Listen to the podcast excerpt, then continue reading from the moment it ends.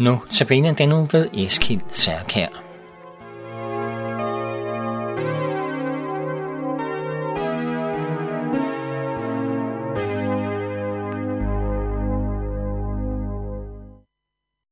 Goddag. Jeg er Eskild Særkær og er diakon. I denne uge ser vi på nogle af de skønne profetier om Jesus, der står i Esajas 53, og vi er nu kommet til vers 6 og 7, hvor vi, øh, øh, som vi skal læse om et øjeblik. Men før vi ser på selve teksten, så lad os bede for udsendelsen. Herre, jeg beder dig om, at du vil signe denne udsendelse, så vi gennem det, der står i dit ord, og som vi, som jeg vil prøve at udlægge, må se din lidelse og død for os, og derigennem også din herlighed. Amen. Ja, vi læser så vers 6 og 7 i Esajas 53. Vi får alle vild som får, vi venter os hver sin vej, men Herren lod falde på ham den skyld, der lå på os alle. Han blev knust og bar det stille. Han oplod ikke sin mund som et lam, der er stumt, når det klippes. Han oplod ikke sin mund. Som vi ser, åbner denne tekst med igen at beskrive menneskehedens sørgelige tilstand. Vi får alle vild som får. Et får kan ikke selv finde vej, om det så ønsker det aldrig så meget, og det kan vi heller ikke.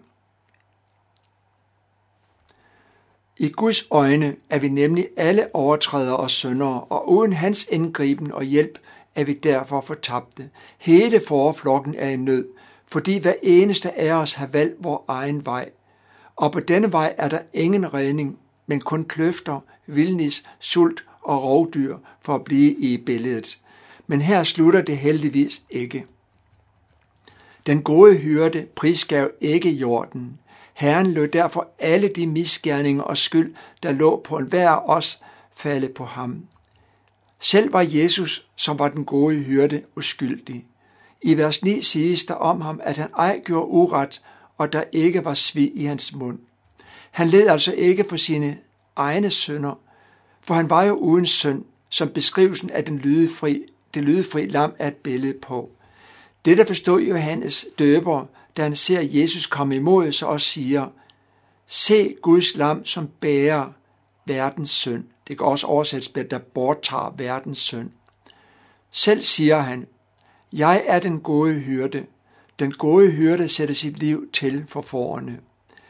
Beskrivelsen af Jesus som den gode hyrde er et godt billede på hans omsorg og kærlighed til det enkle for, som repræsenterer os hver især. Vi husker sikkert Jesu lignelse i Lukas 15, der handler om, at han som den gode hyrde går ud for at lede efter det, der var mistet og fortabt, hvis ikke det bliver fundet. Det at blive fundet bliver senere i kapitlet sammenlignet med at blive frelst, som for eksempel i vers 10, hvor, der, hvor han siger, sådan siger jeg jer, bliver der glæde over Guds engler over en sønder, der omvender sig. I den kendte salme 23 bliver vores frelsers hyrdomsorg personlig. Her begynder David som bekendt sin lovprisning med at sige, at Herren er min hyrde. Og i resten af salmen vidner han om alt det vidunderlige hyrden har gjort for ham eller vil gøre. Gennem hele salmen kan vi næsten høre hans jublende begejstring over at have denne hyrde over sig, som når han for eksempel siger dette, og det er så efter 92 oversættelsen. Han lader mig lægge i grønne enge. Han lader mig ligge på, på han leder mig af stille, til det stille vand. Han giver mig kraft på ny. Han leder mig af rette stier for sit navns skyld. Jo, Jesus er virkelig den gode hyrde, som man siger til os i Ny Testamente. Han nøjes dog ikke med at lede os og give os ny kraft, som det står i salme 23, men var endda villig til at gå i døden for os. Det er det, det han pointerer, da han sagde, Ingen tager det fra mig, altså livet, men jeg sætter det til af mig selv. Jeg har magt til at sætte det til, og jeg har magt til at tage det igen. Dette bud fik jeg af min fader.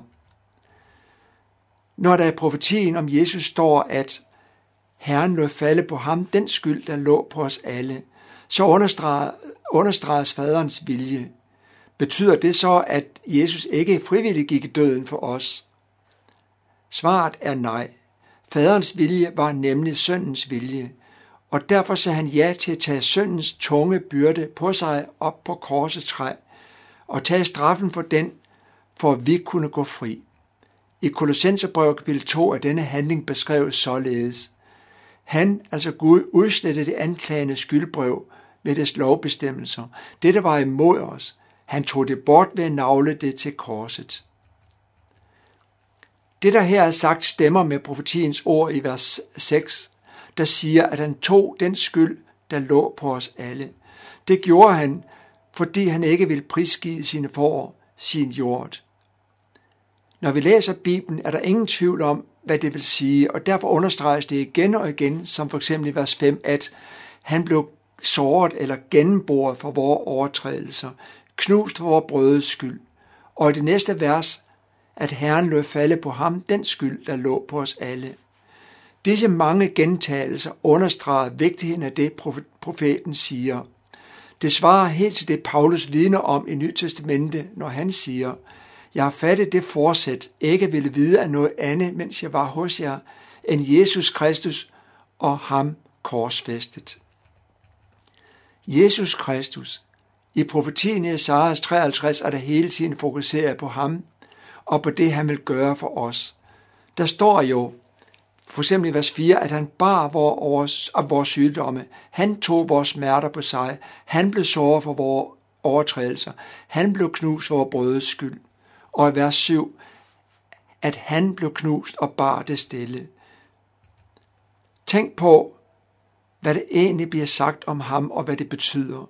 Retfærdigheden må blive, måske fyldest, og derfor kaster Jesus sin kærlighed på os, i sin, øh, i sin kærlighed på os, til os sin guddomskappe fra sig, for at blive som en af os, og siger til Gud, der alles dommer, se, her er jeg. Jeg er nu blevet som en af dem. Jeg er menneskeslægtens kød og blod. Straf mig i deres sted, for at disse kan gå fri. I det næste vers ser vi, hvad der så sker. Men det når vi så ikke i dag, og vi fortsætter derfor øh, i morgen med vers 8.